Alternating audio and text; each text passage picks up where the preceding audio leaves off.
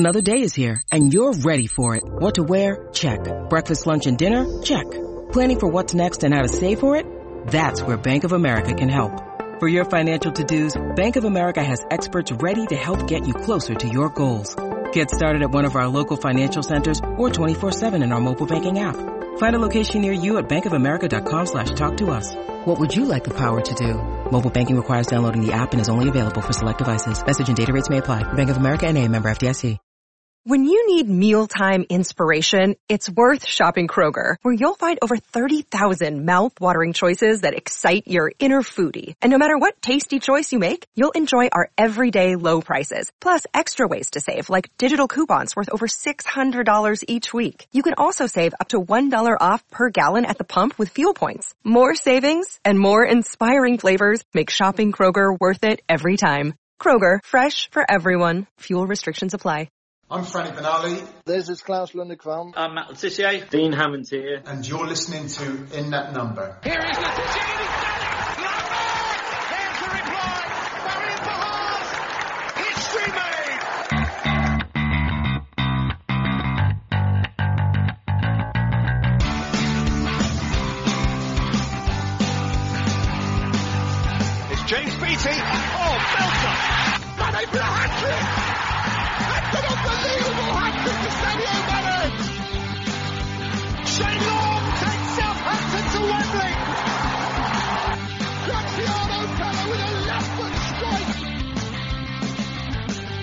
Pass lifts it and he's got it in as well!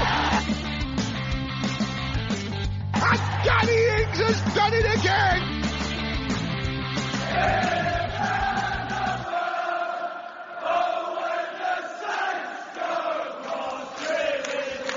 Thanks for checking out In That Number with me, Kevin, the Moscow Mush Milverton, and Ray Hunt. Find me on Twitter at Moscow Mush, and my co-host Ray Hunt at RayHunt84. Follow the show at Number Podcast on Twitter, In That Number Podcast on Instagram and Facebook. If you've got any questions for the show, if you can be bothered, send us an email to inthatnumberpodcast@gmail.com. Leave us a 5-star review on iTunes or wherever it is you get your podcasts. Share, subscribe, and give us good vibes. Let's go. Welcome to another episode of ITN. I'm Ray. He's Kevin. Say hello, Kevin. Hello, Kevin. This is episode 136, title mush. Our Mandalorian. Oh, Mandalorian, yes. Sometimes they come easy, sometimes they don't, but I like this. Today, we chat over yesterday's dropped points at home to Burnley, and we'll bring in Tim Bezance to discuss next week's packed schedule as we hit the road to Stamford Bridge in the Cup. And Vicarage Road, where we face off against Claudio Ranieri's rejuvenated Watford side. Mush, that's not going to be as easy as we originally thought, is it? 3-2 against Everton at Goodison, and still had so much fight in them, and they ended up, with 5. So that was an incredible performance. Yeah, they were looking good yesterday. It was a bit of a worry. But what did you make of the Burnley one yesterday? It's a tough one to take, isn't it? It's just, on the back of such good performances recently, managed to slip into old habits and, classic Saints. Classic Burnley too. Yeah, it's turned into a ding-dong battle from, a couple of years back. You would have thought it would be last on Match Today, and now it's a goal fest every season, isn't it? It is, yeah. I mean, yesterday, I know I predicted 2-0, but I was convinced it was going to be 0-0 as kickoff happened. Yeah. But yeah, goal fest it was. But before we get into that, how was everything with you? I mean, I know you weren't here last week. You were on your holidays, and the flat. How's the flat coming along? And I know you're preparing to come back over to the UK for a visit. So it's pretty busy for you at the moment. Yeah, it's all kicking off, and for work I'm busier than ever. But yeah, I had a nice little sojourn to Croatia last weekend. It's a lot of fun. It looks lovely. I've always wanted to go to Croatia, and the Adriatic just looks amazing. Yeah, there's a lot to see. I'm stuck around Istria, but further south there's you've got Dubrovnik and Split and all those places. They look fantastic too. So maybe I have to go back sometime soon. Take me with you next time. Okay. I don't mean any disrespect to Tim, but I really missed you last week. Yeah. I mean, Tim did a great job in my absence, by the way. I listened back to the pod. Yeah, something to think. Oh, good. Right, before we get into the news, a quick reminder. If you appreciate what we do and you feel you'd like to buy us a pint, then please head to buymeacoffee.com/inthatnumber. Kevin, should we get into the news? Let's do it.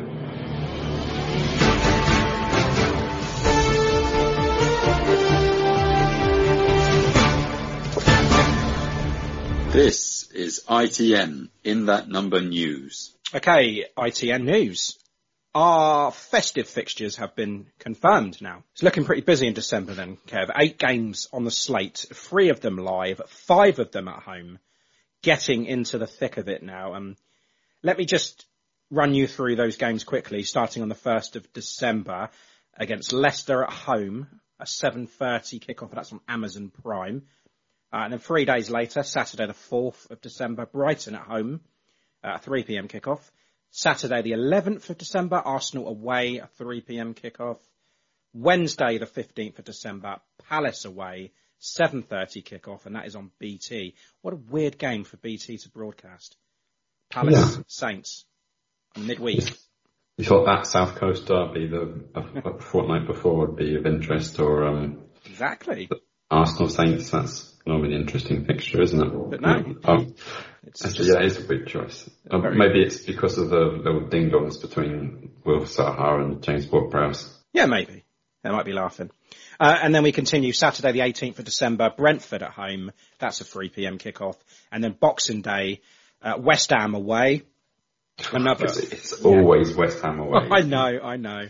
That's another either last game of the season or Boxing Day. And it's always a shit show, yeah. And then Tuesday the 28th, just 2 days later, Spurs at home.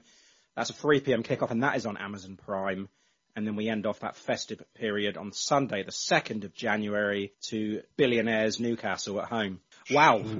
That's some schedule, Kev. That's 24 points up for grabs there. So if we get at least 3, it'd be long. Yeah, I'll probably end up catching Saint Spurs. Oh, you're going to be over here for that? Well, yeah, if all goes to plan, then yeah, I'll be over for that. So yeah, another Christmas time disappointment probably. But at least you'll get to see me. Yeah. You don't sound too excited about that, but hey, I'll let you off. Moving on then, Nigel Adkins, Kev, sacked by Charlton. Yeah, I feel sorry for him for this one, because they had a good end to the season after he came in. Just missed out on promotion, didn't they? Well, about the playoffs. Sure, but I mean, it's kind of not surprising really this season, given their poor start.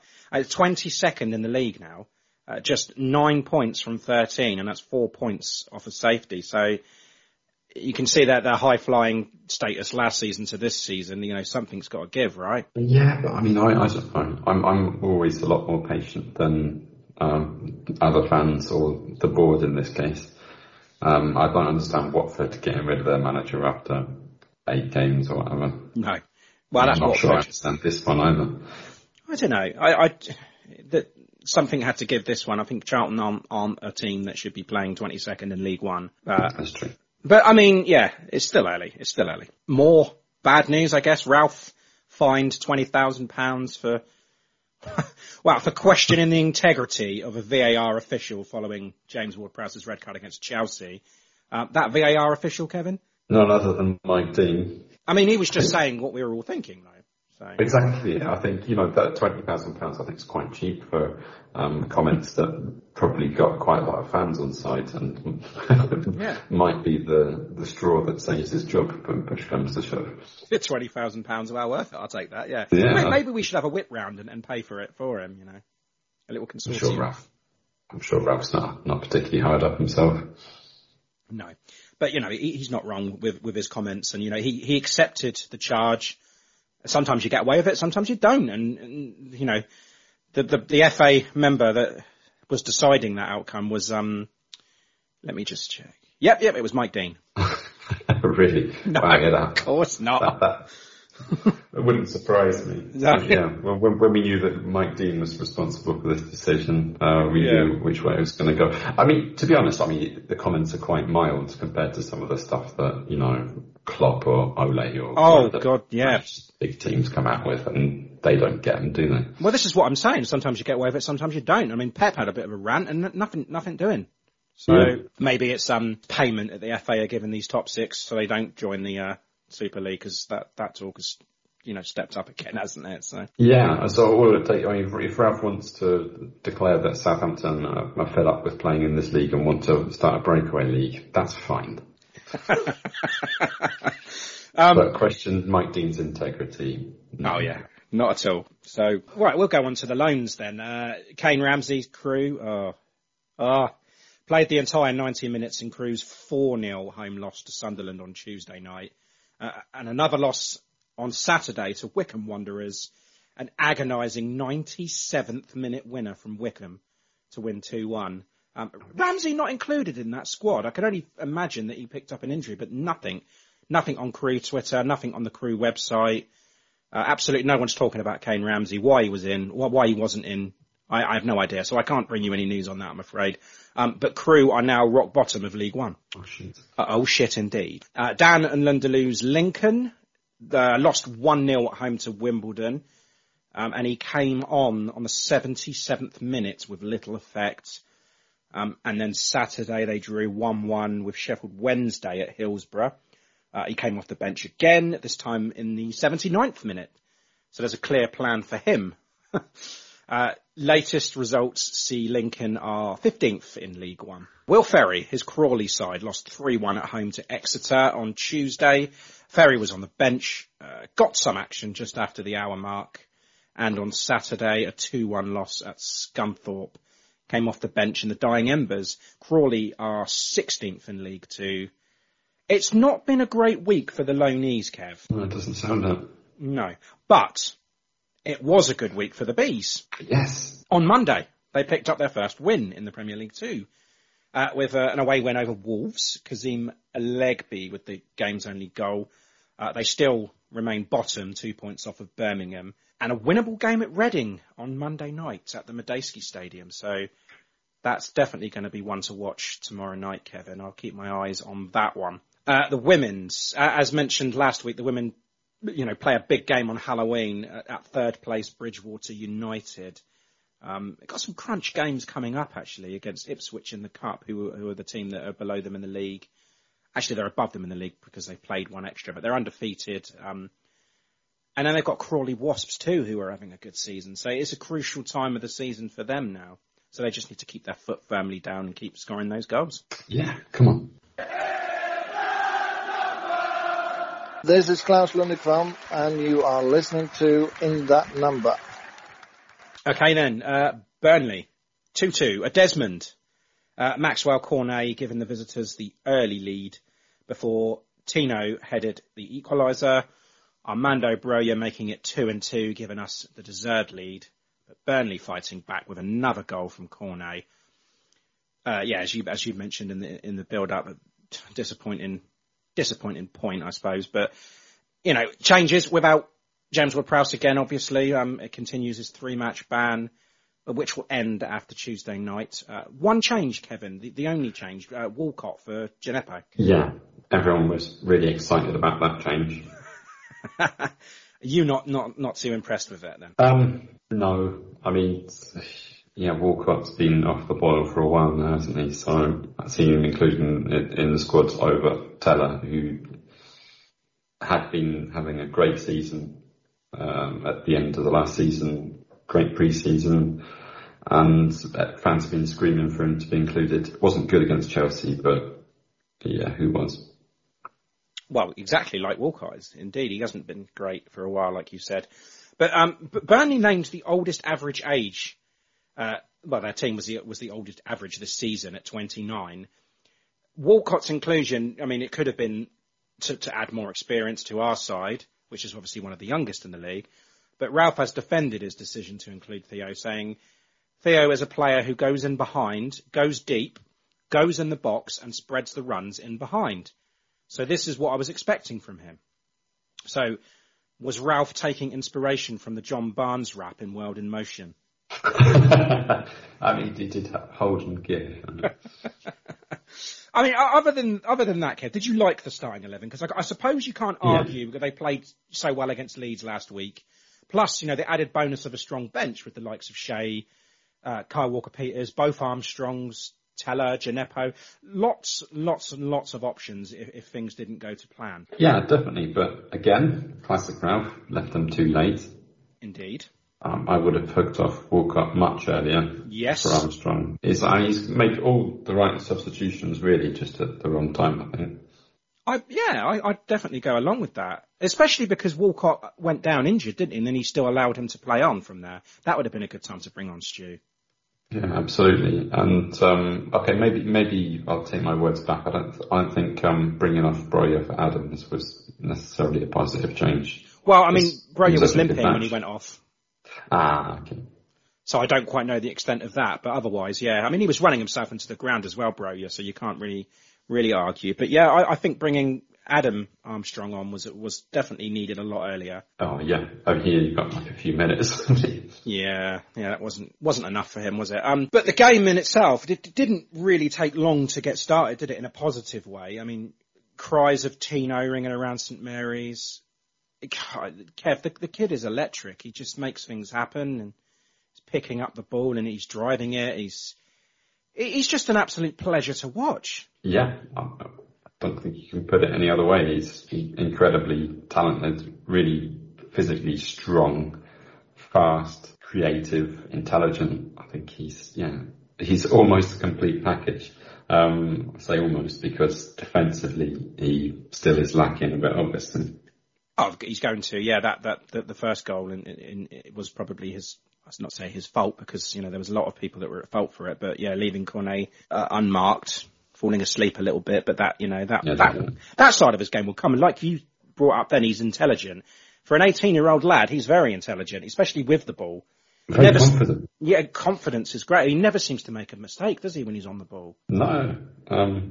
Yeah, so only off the ball you've got to worry about. But yeah, do you see him on Match of the Day? I mean, just the sheer confidence that he has in the interviews. Yes. You wouldn't say, how old is he again? He's 18, yeah. No, he can't be 18. No, he is. And something that they mentioned on Match of the Day as well, they said went about his goal, and they said he scored, you know, and he gets up well for the corners and stuff like that. He's a big lad. How tall would you say he is? I don't know, 5'11". That's what I would have said. 5'11", 6 foot, something like that. He's only 5'8". No. Yeah. All right. Okay. Blimey. But he doesn't look like a 5'8", so he doesn't look. He's like short right back, so. Yeah. 5'8". It's not big, is it? Not someone that should be getting on with these headers into the in set pieces, especially against the likes of a Burnley defence. But he did put it in the floor. He did. He headed it down. Yeah, that's what you're supposed to do, right? You're supposed to head it down. Coaching 101. How it's coming. Yeah. But yeah, the optimism didn't last long. You know, Maxwel Cornet jumping above the rest and putting Burnley ahead inside 13 minutes. Unlucky 13. Bad defending because no one closed down the cross. That's the first thing, right?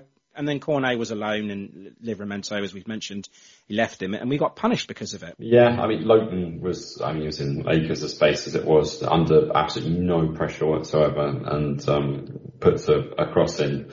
And you think, leading up to the Burnley game, the one thing you're going to be practicing is defending against aerial balls. And yeah, it doesn't look like that's sunk in, really. Again, can't blame Ralph for it. It's individual errors that didn't do it. I mean, you said no one's around him on that cross. There was like three players around. Romeu, one of them, just not doing enough there. Romeu, Perraud, yeah. Redmond, Summers, they're all just watching him do it. That's kind of what I expect from Redmond. Someone go to him, you know, someone try and... Make it hard, yeah. Yeah, just put him under some pressure. That's what we were supposed to be doing, isn't it? Yeah, but we started the game well. We started it positively, like we did against Leeds, I thought, and then that didn't deter us, though. That's the only good thing about our performance, I guess, because the chances did come for us. Yeah, I mean, that's the thing about conceding early on. Is it's, you know, it's a little bit too early to completely collapse. You know, they're scoring the 80th minute. It's never too early for that with Saints, is it? Well, yeah, I mean, barring a sending off, then, yeah. But no, they did hold in, and not much was really happening for most of the first half until, you know, about 10, 15 minutes. They sort of realised that Burnley weren't too bothered about scoring another because they're Burnley. Yeah, Nick Pope was holding on to the ball an awful lot. And this was coming on like 26 minutes. I remember the crowd booing and jeering when they took the lead, and every free kick, every throw in, every goal kick was just, it's classic time wasting. I thought, 26 minutes in? Are you fucking kidding me? Yep, that's Burnley, 90 minutes of time wasting minimum. It's just not cricket, is it? Well, I mean, it's not against the rules. I mean, it's difficult, isn't it, for the ref to give someone a yellow card for time wasting about 26 minutes in or whatever. I mean, say what you want about Sean Dyche, right? He's got his critics from the way that Burnley set up and the way that they play, but he gets the job done, doesn't he? But as a Burnley fan, how would you take to that? Because all right, you're going to survive playing that brand of football, but you are going to get, you know, considered one of the most boring teams to watch.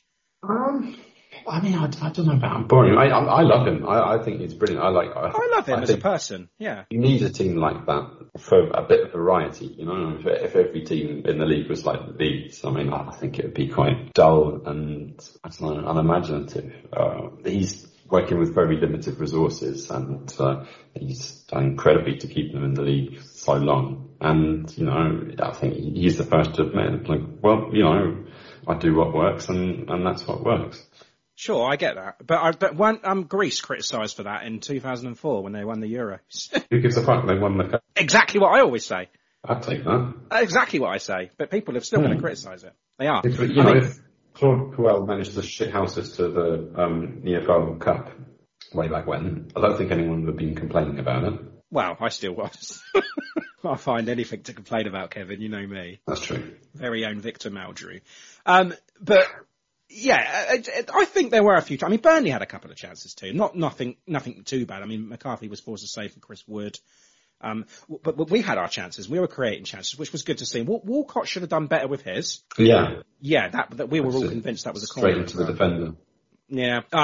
Tino and Broja were linking up nicely down the right. On one occasion, Tino surges down the right, sets Broja on his way. And he holds the ball up so well to create some space and some time. And he sends in a great cross to Redmond, and he's just missed.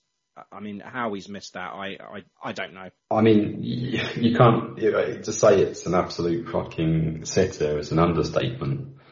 I'd say it was more of a recumbent, you know. you could score it lying down. It was a talent to miss that. Yeah, it's more difficult not to score it than to do it. But yeah, that's Redmond. I don't know. Is it just luck or poor judgment? I don't really care. He should be scoring that. Definitely should be scoring that. It just stands there and you score it. Shane Long would have had his cock on the end of that. Yeah, probably. Yeah. At the end of that first half, we had more misses than the John Terry. Like you mentioned, the misses. It was at this stage that we could have got the game sewn up. It should have scored, and ultimately, this is why we only scored a point instead of 3. This is the moment. This is the time that we should have had it. I mean, it's okay looking back at it and saying that, but yeah, we were in control for spells of the game. I mean, otherwise it was pretty much a dead heat. I mean, we kind of went in and out of intensively pressing and going forward. But yeah, I mean, we should have been at least 2 up. Oh yeah, by half time. Yeah, if not 3. I mean, one of those chances when Tino hit the post, that was incredible. I mean, I've looked at it again and again, and it took a deflection, I think, on its way through to the post. And I'm thinking if it didn't take that deflection, then maybe Nick Pope would have had it. But it was still a brilliant effort because he kind of like sold the dummy on the cross and then cut back inside and curled it in with his left foot. So, yeah, both feet as well, Kevin. Add that to him. Wow. Yeah, I mean, for that Livramento chance that hit the post, I mean, Broja was right there. Could he not have done more to try and get the rebound? Oh, yeah, it's so unfortunate. I mean, if Redmond had been there, he'd have skied it. Oh, of course, yeah. I mean, it hit the post, but it come out back so quick that I mean, you'd have to have quite quick reactions to get it in. But yeah, it would just have been a head or a shoulder. Pressure still on, wave after wave of it at this point, and then, you know, we force a corner. The corner comes in. The movement came from Tino, and he scores his first goal, and it was totally deserved for him and for Saint. Yeah, I mean, fair play to Redmond. I mean, after just missing that absolute howler. Delivered in a really good corner. It did, but I mean, that was one. I mean, there was one towards the end of the game where it was just, what the fuck was that? I cannot wait for James Ward-Prowse to come back and resume set pieces because... You think? I mean, because his set pieces haven't really been up to standard this season, have they? The corners, maybe not, but you just need him in there for those free kicks, don't you? Yeah, you just got to hope that, you know, one of them will... be that special one that makes a difference. And plus he's going to be well rested now, Kevin, so we need to be optimistic about that. Yeah, I hope that makes a difference. Second half started well, I guess. Lots of high pressure again and forced a mistake from Burnley. That's where the second goal come from. I mean, Tarkowski giving the ball away. Diallo feeds Broja. He takes it, and at one point he sort of like shimmies to his right, and from there, well, from where I was, it looked like he'd wasted his chance. But, you know, he hit a swing. Oh, you thought it was going wide? Well, I don't think the shot was going wide. I just think that from where I was sat, I was back at the other end, see, and it looked like he was miles ahead of the play, and he sort of, like, took it right, and I thought, what's he done? But he still finds the time to, like, take the shot and then tuck it underneath or, you know, to the right of Nick Pope, and it went in. But, yeah, it did from our point of view. I mean, it wasn't just me. There's a couple of people around that thought, my God, I thought he, you know, took too long on that. But looking back at it, it was sweet. Yeah, I mean, it's either smart or fortunate or both. I don't care. Yeah, I mean, it was all Broja's goal, really. I mean, it's his pressure on Tarkowski that makes him misplace the pass forwards. Diallo really quick thinking to retrieve the ball and just send it straight back to Broja. This is Ralph ball, isn't it? This is what the high press is supposed to do. I just wish we'd seen a lot more of that. I think we'd had just as an intense period after the break as we did before it. I don't think we'd have been. We wouldn't have been creating problems for ourselves because we kind of settled into it after that. But yeah, that goal was just incredible. I'm putting James Tarkowski on the floor and then, as he's going down, sending the ball underneath him. Yeah. I love it. Very good. And Broja, yes, fantastic. 2 and 2 for him. 2, yeah. And you've got to say, Adam Armstrong and Che Adams have got to take a seat now. Yeah, unfortunately. Yeah, I don't know. Maybe him and Armstrong, maybe that could be an option. You should try that out. I don't think we've seen that yet, have we? Different players as well. Yeah, that could work. Yeah, Redmond, I don't know. Like, he wasn't completely awful, but no, not by any stretch. But he's inconsistent, and that's what we don't need right now. But are you starting to fall in love with a low knee, Kev? It's dangerous, isn't it? Mm. Do you think we've got any chances of keeping him? Absolutely none. This is it, isn't it? If he doesn't do well, then we could sign him. But if he starts doing well and starts putting the ball in the back of the net, then we got no chance because Tuchel's going to have him back. Although, does he actually need him? I mean, they scored 7 yesterday without Lukaku, so I don't think they really need any strikers. Yeah, I think Armando's got to be looking at his chances of getting into the squad and playing first team football at Chelsea. I still think it's, you know, minimal. I agree with you, but the way that he's playing, his price is going to be astronomical, surely. Tuchel's going to be like, yeah, we're okay to let him go, but you ain't going for cheap. If you want the money, you're going to have to fork out for him. 50 million or something. They hold everything here, don't they? And it's only going to help Chelsea if he does well or bad. So no chance of keeping him, in my opinion. Could renew the deal. Yeah, I'd say 2-1 up. Everything looking positive, and then, you know, out of nowhere, Burnley grabbed the leveller. Maxwel Cornet again, very good strike by the way. But I say it, typical Burnley, long ball, one over the top. And that's it, you know, 2-2. Yeah, I mean, it's smart from Cornet to spot McCarthy off his line, and Bednarik, he should have done a lot more there. he wasn't particularly strong on him to prevent him getting that shot off, which, you know, I don't think it would have been that difficult just to get in his way. But yeah, fuck me, what a shot. And it was unexpected. It wasn't as if they deserved that. Yeah, I mean, I don't know. Could you put it down to defensive lapse or just a moment of brilliance from the Cornetto? I don't know. I don't think it's unfair to say both. And I don't want to say anything bad on Cornet because he done well. You know, that's 3 goals for him in what, 3 games? He looks like a good sign. And to be fair to Tim, he brought him up last week and said, watch out for him. We didn't. Yeah, you've got to worry for, well, you were kind of worried for Burnley at the beginning of the season because they hadn't made many signings or any signings at all. But I managed to get him in and he looks like a good acquisition. But yeah, I mean, it's just, you know, a few little moments like that where Burnley can take advantage. And, you know, I think they'll be fine in the end, but it's unfortunate. And they looked sort of rejuvenated after that goal, that they, you know, they could take 3 points and get their first win of the season. Because, you know, for a few more minutes after that, before they decided to sit back again, I was quite worried for us. I agree with you. And I think you can say that Burnley sit back, you know, they were time wasting when they were 1-0 up. But at 2-2, they did think, yeah, let's go for the win, which is good to see from a Burnley point of view. Dwight McNeil had one, didn't he, over the bar? That was closer than it looked. Yeah. Ashley Westwood had one going. Yeah, it was all scary moments. So it could have been a lot worse, I suppose. But Ralph did make some changes. Walcott comes off eventually for Stuart Armstrong, which, I mean, I guess we expected at some point. Broja limping off for Adams.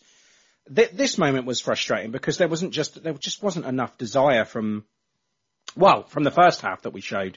And it was just more frustrating in the build-up play because the urgency seemed to drop and there was lots of sideways and backwards passing.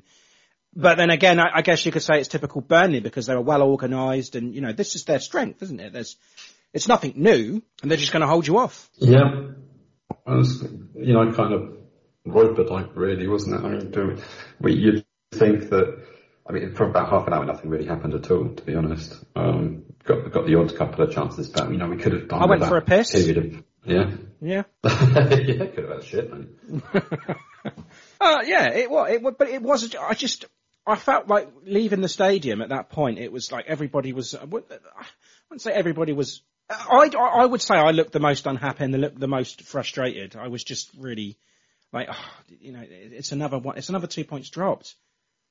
I hate it when they draw a game like that because when they get whipped by people like Chelsea, you've got to take it on the chin because they're better than us. But Burnley aren't better than us. They didn't play better than us. Saints deserve to win this game. And they didn't. And that's what makes it worse. I don't think they do. I think they deserve to win the game. Okay, Burnley had some chances, but we had the better chances.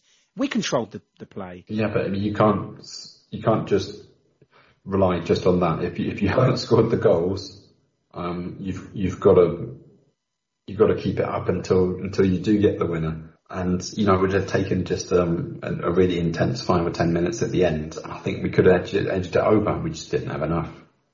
Yeah, blame it on late subs and stuff like that. I don't know. And actually, I want to talk about Ralph just quickly, Kev, because, you know, we mentioned before a questionable inclusion of Walcott, made those subs too late, which you brought up. Walcott went down injured and proceeded to play on with him. Adam Armstrong only had 9 minutes. But this draw was in no way his fault because we should have had enough to win this game. You know, the first half alone, if we had taken those chances and... It's the more clinical side of our game that we need to work on, I think. And, you know, you take those chances at half-time, you go in at 3-1, and it's going to be a completely different game in the second half, I'm sure of it. So, you know, Ralph doesn't have to take any of the blame here. I don't think those subs are because of the point. No, but I still think, you know, had he made them a little bit earlier, we might have had a bit more energy to make the difference.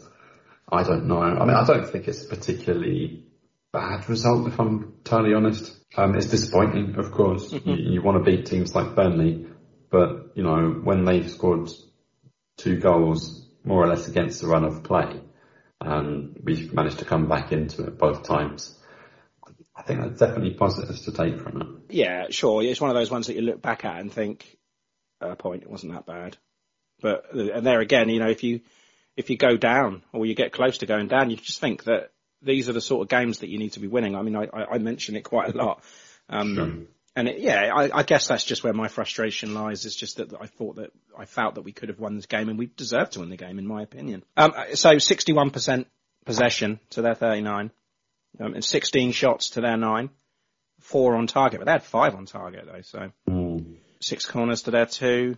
They had 3 yellow cards. They're playing pretty dirty towards the end. So yeah, every single stat is in our favour there, particularly that possession one. But that's what I said before, like how. That's what you expect.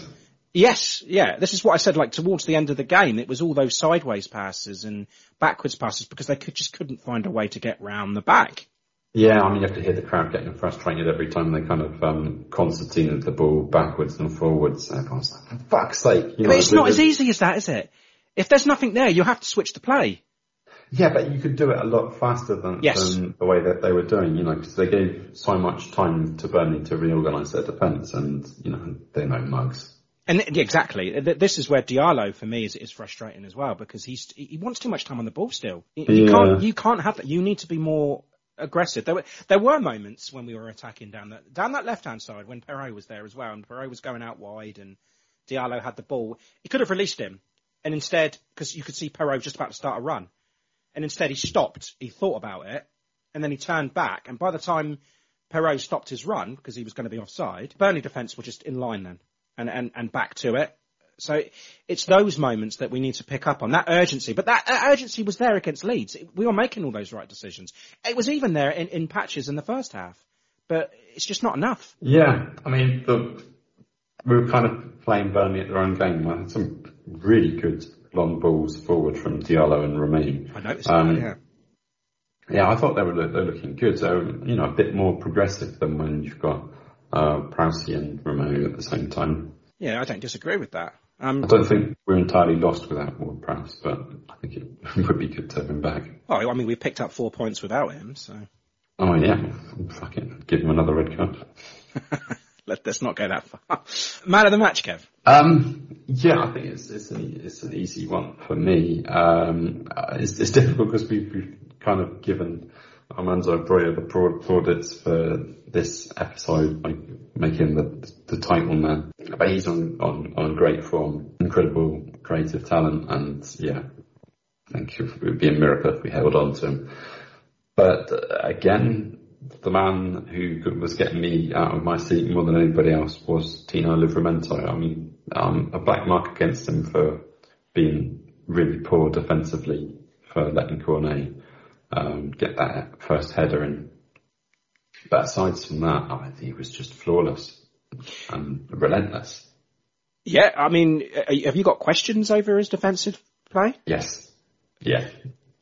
I mean, you know, to be honest, I mean, our fullbacks now, I don't think any of them are particularly solid defensively. I mean, Walker-Peters maybe. Yeah. I mean, I'm going to have to disagree because I think.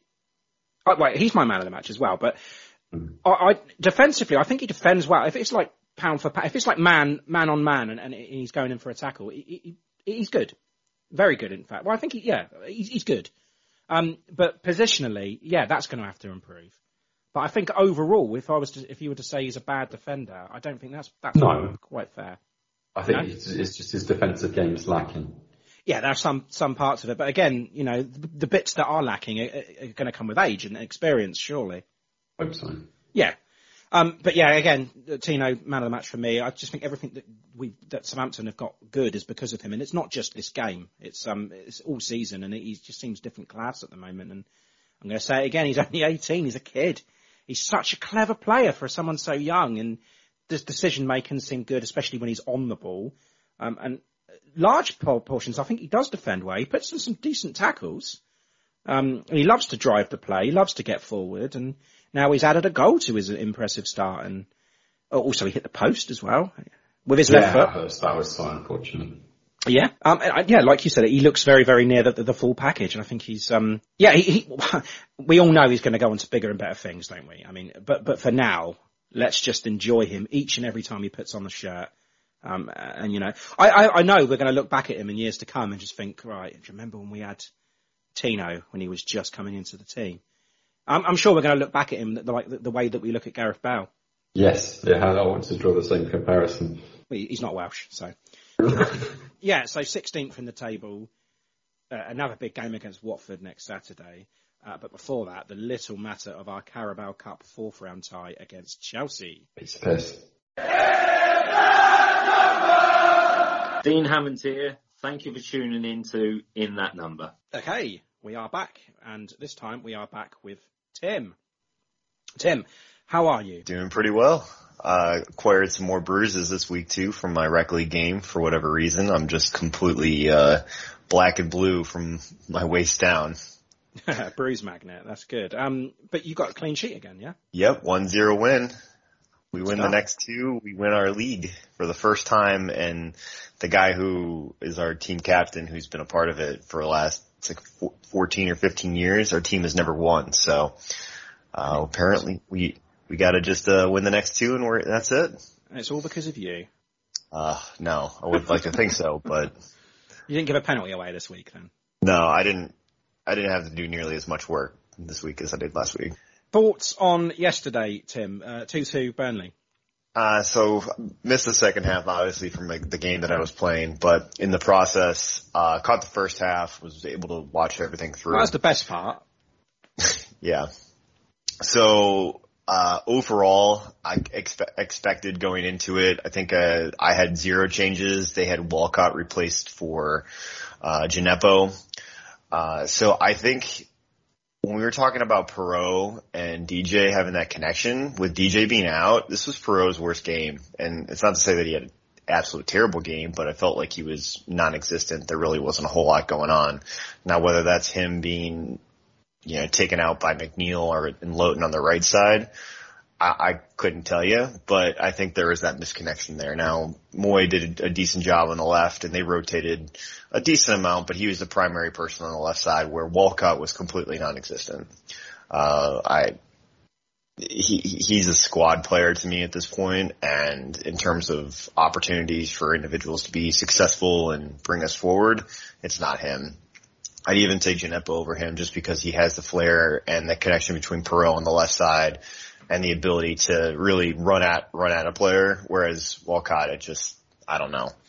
I don't know what he provides outside of a good leadership and being a good team player, which is fine to have, but whether or not they do the restarting, that's it.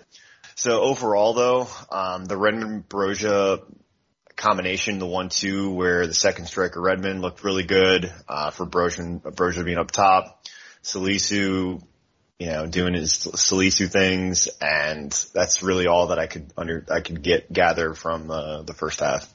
I caught the second half highlights though, and it seemed like Broja was able to take the attack and did really well, and then Cornet just absolutely just destroyed us with a fantastic shot from 35 yards out. Yeah, that was it. Okay, so next week then, guys, we play two. We head to Chelsea, Stamford Bridge again. In the fourth round Carabao Cup. That's Tuesday, the 26th of October, 7:45 kickoff. Tim, we've already had our hearts broken at Stamford Bridge, not that long ago, actually, and Prowsey's still suffering the effects of that game. 3-1 losers, but this is a different game entirely. Don't quite know how, you know, both teams are going to approach this one. So please, Tim, tell us. All right. So Carabao Cup, without talking about Chelsea during in the league itself, they had to go to penalty kicks to beat Villa at home, 1-1, in 4-3 in penalty kicks. Kepa making the save to allow them to go to where they're at today. So it's going to be tricky because they've got a few different injuries right now. Timo Werner, Pulisic's out, Lukaku. So you've got two of your main strikers and a Pulisic as a winger, alongside Conte, who had muscle tightness, so didn't feature in the lineup against Norwich. So with them having just played against Norwich at 7-0, you don't know what to expect because they have such a significant amount of depth and they have a lot of fluidity with their formation. Thomas Tuchel is fantastic in being able to kind of match up and drill in discipline because I think it's been absolutely fantastic for for Tuchel and for Chelsea to kind of as a group. So, you know, who they started against Norwich is Mendy, Chalobah, Silva, Rudiger, then Reece James, Jorginho, Kovacic, Chilwell, then Mount. Yeah, as long as Mount isn't playing, I think we'll be all right, yeah? So Mount, Hudson-Odoi, and Havertz. So looking at it, and Hudson-Odoi was a lot free-flowing and going forward, which was great because he had James and behind him who was able to pull up and make those runs, but also kind of had to sit back. I think it allowed Hudson-Odoi to be successful for him and to be what he wants to be as more of an attacking role and kind of throw that in there. Alongside Mount, who had, he had a hat trick there.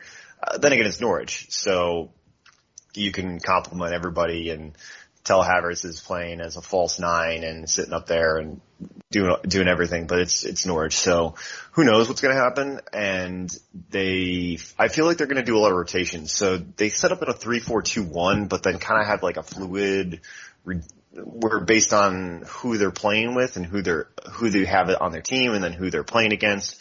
So it's going to be much more of an attacking presence. So to me, I think you're going to see a lot of rotation, and you're going to see a lot more of that midfield who's going to be going forward. So you're going to look at I think Alonso is going to come in as a rotation for Chilwell. Chilwell is 3 for 3 in his last 3 starts in the Premier League, and has taken got one against us, didn't he? Yeah, he bounces back between Alonso and Chilwell right now. Christensen is going to come in. He didn't play, so based on the rotation itself. And then I think Malang Sarr is going to come in. He did start he didn't start this past game, but he started the previous game. And then Azpilicueta.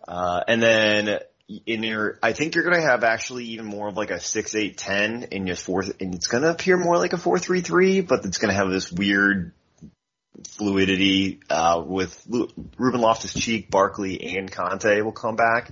I think Conte will actually be the 6, Loftus-Cheek will be the 8, and then Barkley be the 10.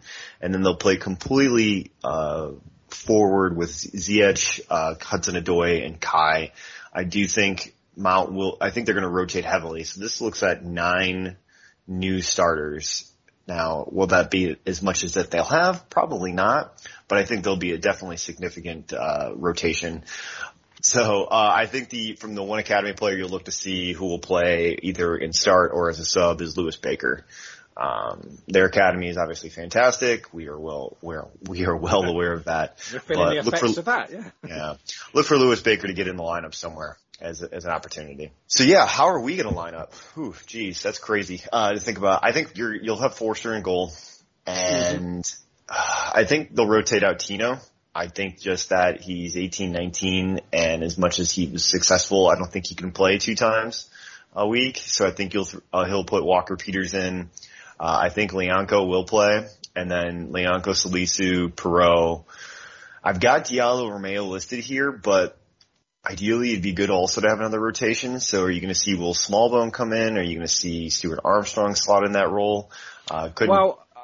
Just a question, just a thing on Smallbone. I think he is going to be playing for the Bees tomorrow night, so I doubt he'll be playing on Tuesday night. Okay.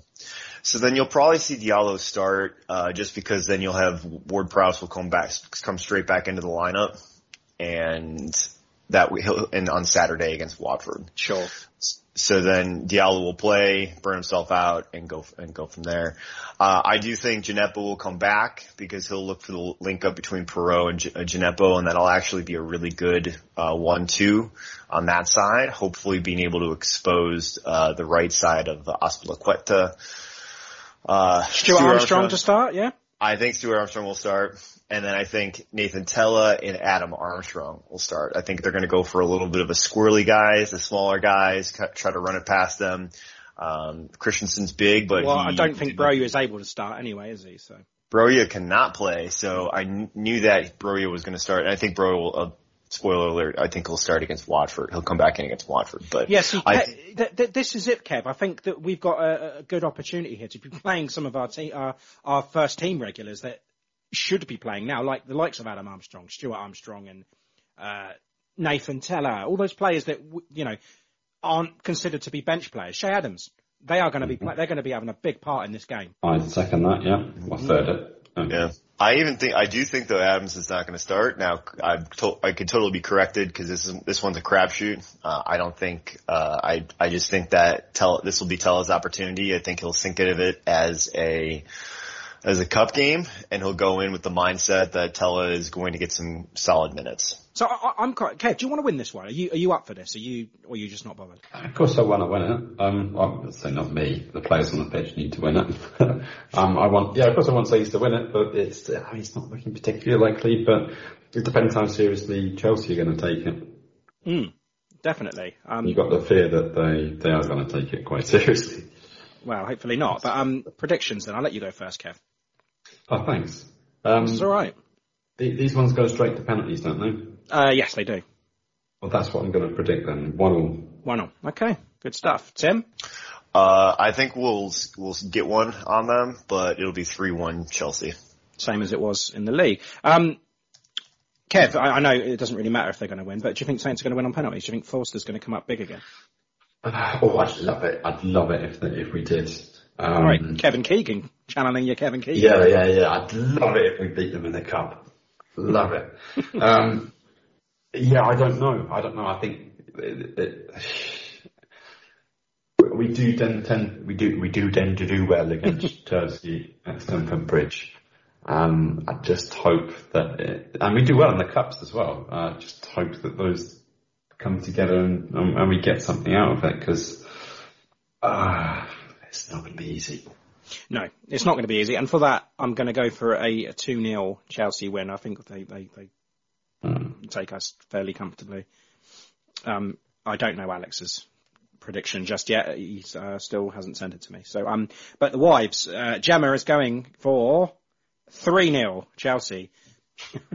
It's going to be 0-0 now, isn't it? Yeah, she said that also.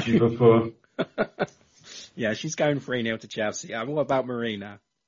Marina says 3-1 to Chelsea. Ah, same as Tim. And what about Abby, Tim? 2-0.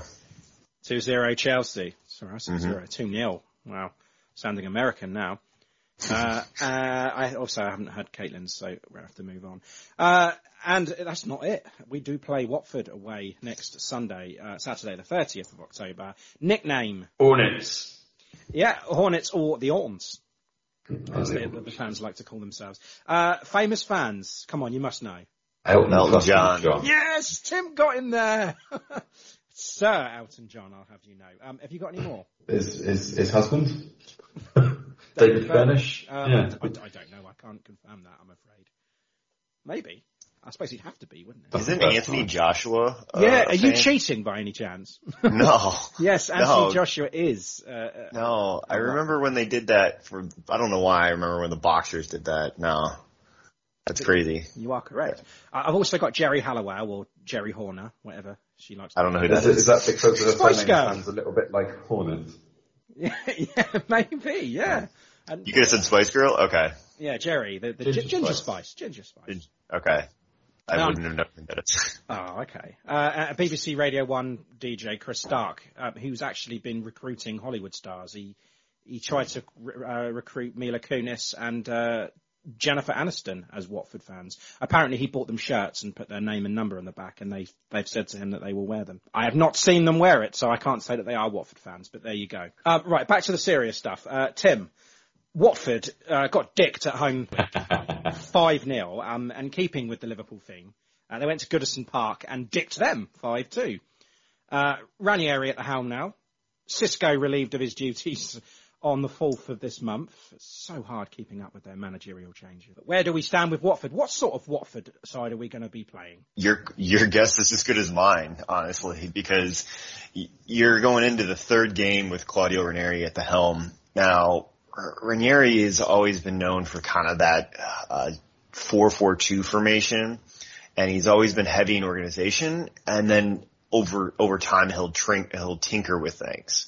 So he'll look for kind of a standard flow and kind of lock things in, which could be to his benefit or then could be to his detriment, because he 5-0, lost to Liverpool, 5-2 away win, and Joshua King just says, screw you, Everton, which I think that was Well, yeah, I honestly think he did. He went out there and said, I'm going to – it's one of those games where you're like, well, I'm going to go and try to be the best I can and go out there and do – and that was probably his best game I've seen for him that I've actually watched live or seen anything part of in a long time. So Richard Jolly tweet states right now that the last 5 away wins for Watford have been with 5 different managers, which is crazy to think about. But then again, when you think about it, it's Watford, and they change their managers just as much as I change underwear, which is pretty much every day. Kev, who are those 5 managers? Siscon? Yeah. We Captain Ranieri? Yeah. Mm-hmm. Oh, Nigel Pearson. Yeah. Mm-hmm. The guy who was there twice. Kiko Sanchez-Flores. Yeah. Yes, that's it. And Javi Gracia. Javi Gracia, that's it. Yeah, there we go. Sorry, carry on, Tim. You just don't know what to go in to expect 3 games in. They don't have a Carabao Cup game, so they don't have that. They've got a full week to be able to prepare. My best guess is from and this is why it's a guess, is I think he'll basically see that haven't been as successful when it comes to playing teams that are that sit back a little bit. So I think it will allow us to, and we'll actually have the majority of the possession. It's more around 55 to 60%. He'll actually sit back and then look to poach us on the counter, use that success and use the speed with a few of their players. So with Ismaila Sarr and then Josh King being able to poach and make it work there. So that's what I think will happen. And ultimately, I can't really predict or really look at and say their lineup is how it's going to be, except for maybe a 4-4-2. But I want to highlight a couple of points. Ben Foster versus Daniel Bachmann in goal. It's been kind of a soap opera affair right now because Ben Foster seems to care more about his vlog than he does about his game. But then again, the way he's been stuck in the lineup and doing really well. This past game against Everton, I don't think Daniel Bachmann will come back in. Bachmann wasn't very happy and was vocal and was talking to the media about it. So there's that little soap opera there, but I think Foster will stay. Moussa Sissoko came over from Tottenham. He's been pretty much their rock steady in their back line as their defensive midfield. So he'll look to be, and he'll be captain for the team as well. They got a few different really good attacking options, Ismaila Sarr, João Pedro, and Emmanuel. Don't expect all of them to start just because it's hard fitting them in with that 4-4-2, the rigidity. You'll look for Sarr to absolutely start, and then maybe Emmanuel or João Pedro, but not all 3 of them. And then Josh King is a traditional 9, matches up well with the formation of that Ranieri wants, and has started the last 2 games for Ranieri. That's the best I can say for that. Well, I'm just sorry, just to jump in. I'm just looking at their lineup against Liverpool and their lineup against Everton, and I'm just curious to see what kind of changes he made in between the 2. It looks like they made 3 changes, considering they got battered. Only 3 changes. They're not going to be changing anymore. Let's face it, you're going to stick with that team if they can, and they've got them down here as a 4-1-4-1 with Hernandez and Sarr coming off the wings to support King. And that Kev, how do you pronounce that guy who scored for them yesterday? That Kuszka, is it? Kuszka. There we go. I knew you'd get it. Is he Croat? He is Slovak. Slovak. Okay. Yeah. So with those 3 changes from Liverpool to Everton. I would have expected a lot more from that, but I'm not expecting any more now. Would I be fair in thinking that? Absolutely. I don't think they're gonna. They might throw one in there that we may not expect, like Ozan Tufan going out for Cleverly, maybe. But I really don't. Yeah. I think Cathcart will start. I think Adam Messina is going to start. I don't really know about Troost Ekong or Ngakia, the right back for them. I don't know them all that well. With the rested players against them, how are we going to set up against Watford? I think if you look today to see how it's going to be fairly similar to how we will play in a week. So I think you'll look at McCarthy, Tino, Bednarik, Salisu. I think KWP will come in because they're going to rotate out Perraud and DJ. So it'll be Ward-Prowse, Romeu, Moy, Stuart Armstrong, Redmond and Broja. Right, we'll go predictions then. I'll go first this time. This is a tough one because, like, we don't really know what kind of Watford are going to turn up, do we? Hopefully it's the one that lost 5-0 at home to Liverpool and not the one that went to Goodison and scored 5, because that's going to be bad. Imagine if we let in 5 goals against Watford. That's tragic, right? Sorry, Everton fans. I don't know how this is going to go at all. It was really tough for me. But do you know what? I'm feeling really, really positive because there have been some good... I mean, the Leeds game was incredible. I thought we played really well. And the Watford game, there were patches where... the Burnley game, there were patches where we played well. And I think it's all going to come together quite nicely at Vicarage Road. And I'm going to go for a 2-1 away win. Sweet. Yeah, and what about you, Kevin? I don't know, I'm in two minds again. You say, like, we all wrote Watford off and maybe even looked at Claudio Ranieri as an inspiring managerial choice. But, yeah, it was a great result against Everton. So maybe, yeah, they're going to be on a roll after that. I don't know. I'm just going to sit on the fence again and say another 1-1 draw. Okay, at the moment, I don't think that will be a bad result. Considering they backed in 5. I don't think so. Tim, how about you? 0-0. Oh, God. Is it going to be one of those ones like the festive period last year, like Fulham and West Ham? They just dross and just... Well, that was a Claudio Ranieri side as well, wasn't it? There we go. I think there'll be more. I think there'll be more focus on their end to solidify defense than it will be for. They'll be poor going forward. They're going to be full of confidence going into this game, off of the back of that, and I just don't think it's going to be a 0-0. I just hope that we have a good performance and we turn up. But yeah, Gemma, Kevin is going for. Wait for it. 0-0. And Marina? Marina's also going for a draw. She's siding with me on a 1-1 draw. Okay. Abby? To be fair, I'm siding with her. She was the first to declare. So, yeah. Oh, okay. Well, she has beaten you this season. No, she's not. She's not. Abby is going... 2-1 Saints. Right, that is it. Next week, Tim, we have the Aston Villa preview that you're going to be attending. So... That'll be good. We'll have a little we'll have a special one for that. We'll have a nice little breakdown, especially with the return of Danny Ings, who, by the way, I was thinking yesterday is going to be injured for that game. You can see it, can't you? He's going to get injured next week. You think so? I think he will. I don't think he's going to be able to be jeered. I think that will be it. I think he'll injure himself. He'll be out for 2 months, and we won't be able to throw anything at him. Well, but when I say throw anything, I mean throw abuse, not anything physical. Tackles. Yeah. Fishing tackles. Okay. But yeah, anyway, Tim, yeah, great work today, and see you next week. Thank you so much. All right, talk to you guys soon. Cheers, Tim. Okay, welcome back to Extra Time. We start with the predictions. Burnley, I went 2-0. Alex also went 2-0, and Tim and you, Kevin, went for draws. Not the correct draw, but still, you picked up points.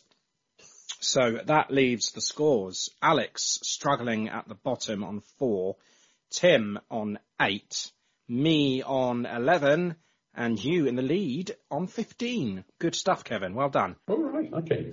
Wife Wars, Kevin. Last week, you were not here, were you? So I had to take over the Wife Wars duties.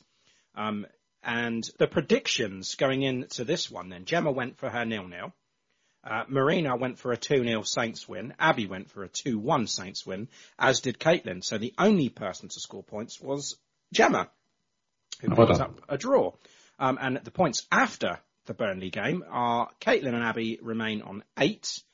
Marina is on 13 in the lead, but Gemma is closing the gap, and she is now on 10. So there's a 3-point gap between Gemma and Marina. Yeah. Did Marina get the correct score last time? I think she did. Okay, so Super 6 then. We've had 2 rounds since last Sunday. Round 15 was won by Tom Hennigan with 14 points. Round 16 was won by Peter Roberts with 16 points. I scored a respectable 14, actually, so I'm quite pleased with that. Which was good enough for joint second. Overall, Colin Carter still has a healthy lead on 155 points. He's running away with it this year. It's not even close now. Fantasy football, Kev. Yeah, well, within the Podders League, it's all heating up.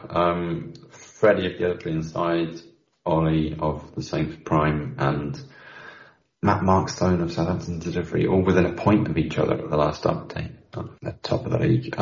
My team, I don't know, every time I've got the team that I'm kind of happy with, something always goes fucking wrong with it, doesn't it? Yeah.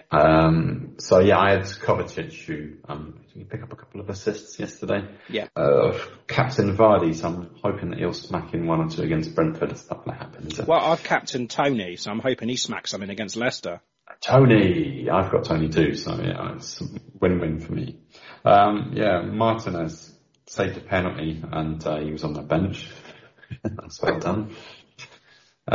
You paid your bench boost, didn't you? I did, yeah. Why? Well, to be perfectly honest with you, Kevin, I could not decide whether to go for... Because I've got a lot of Man United players in my team, it could be a complete disaster for Man United, but it could also be a complete success. So I thought, do I put in Soyuncu of Leicester, or do I put in Aaron Cresswell of West Ham and take out the Man United players? And I thought, I just couldn't decide. I couldn't decide at all. So I thought, well, I'm just going to go for a bench boost here and just let everybody play.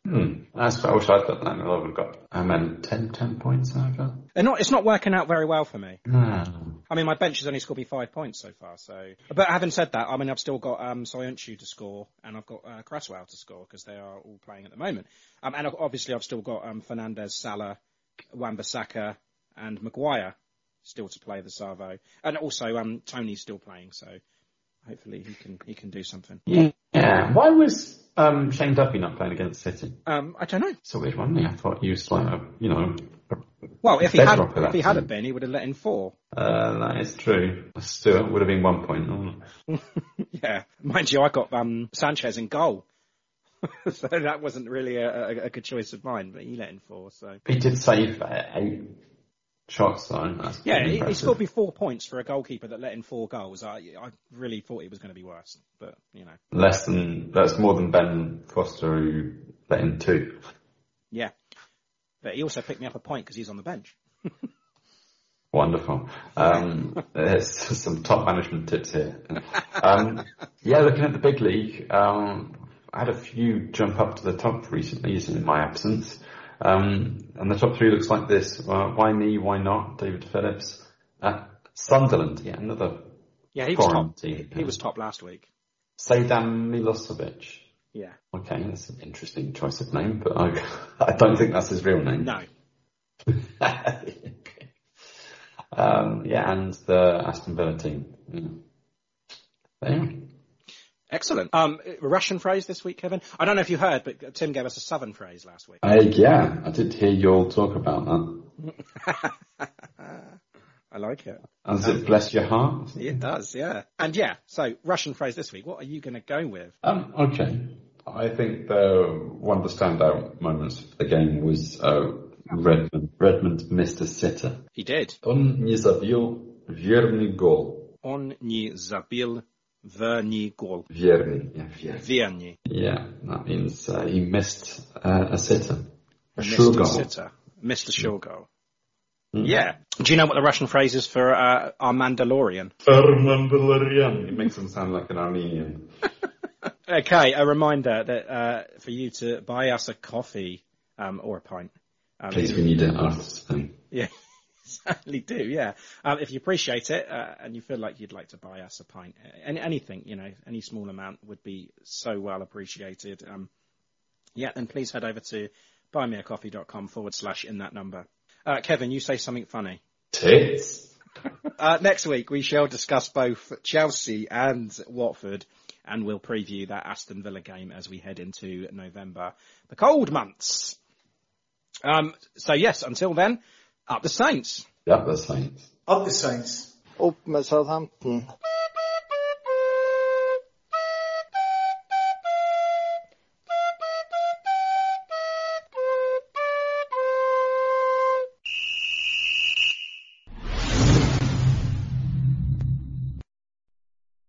Sports Social Podcast Network.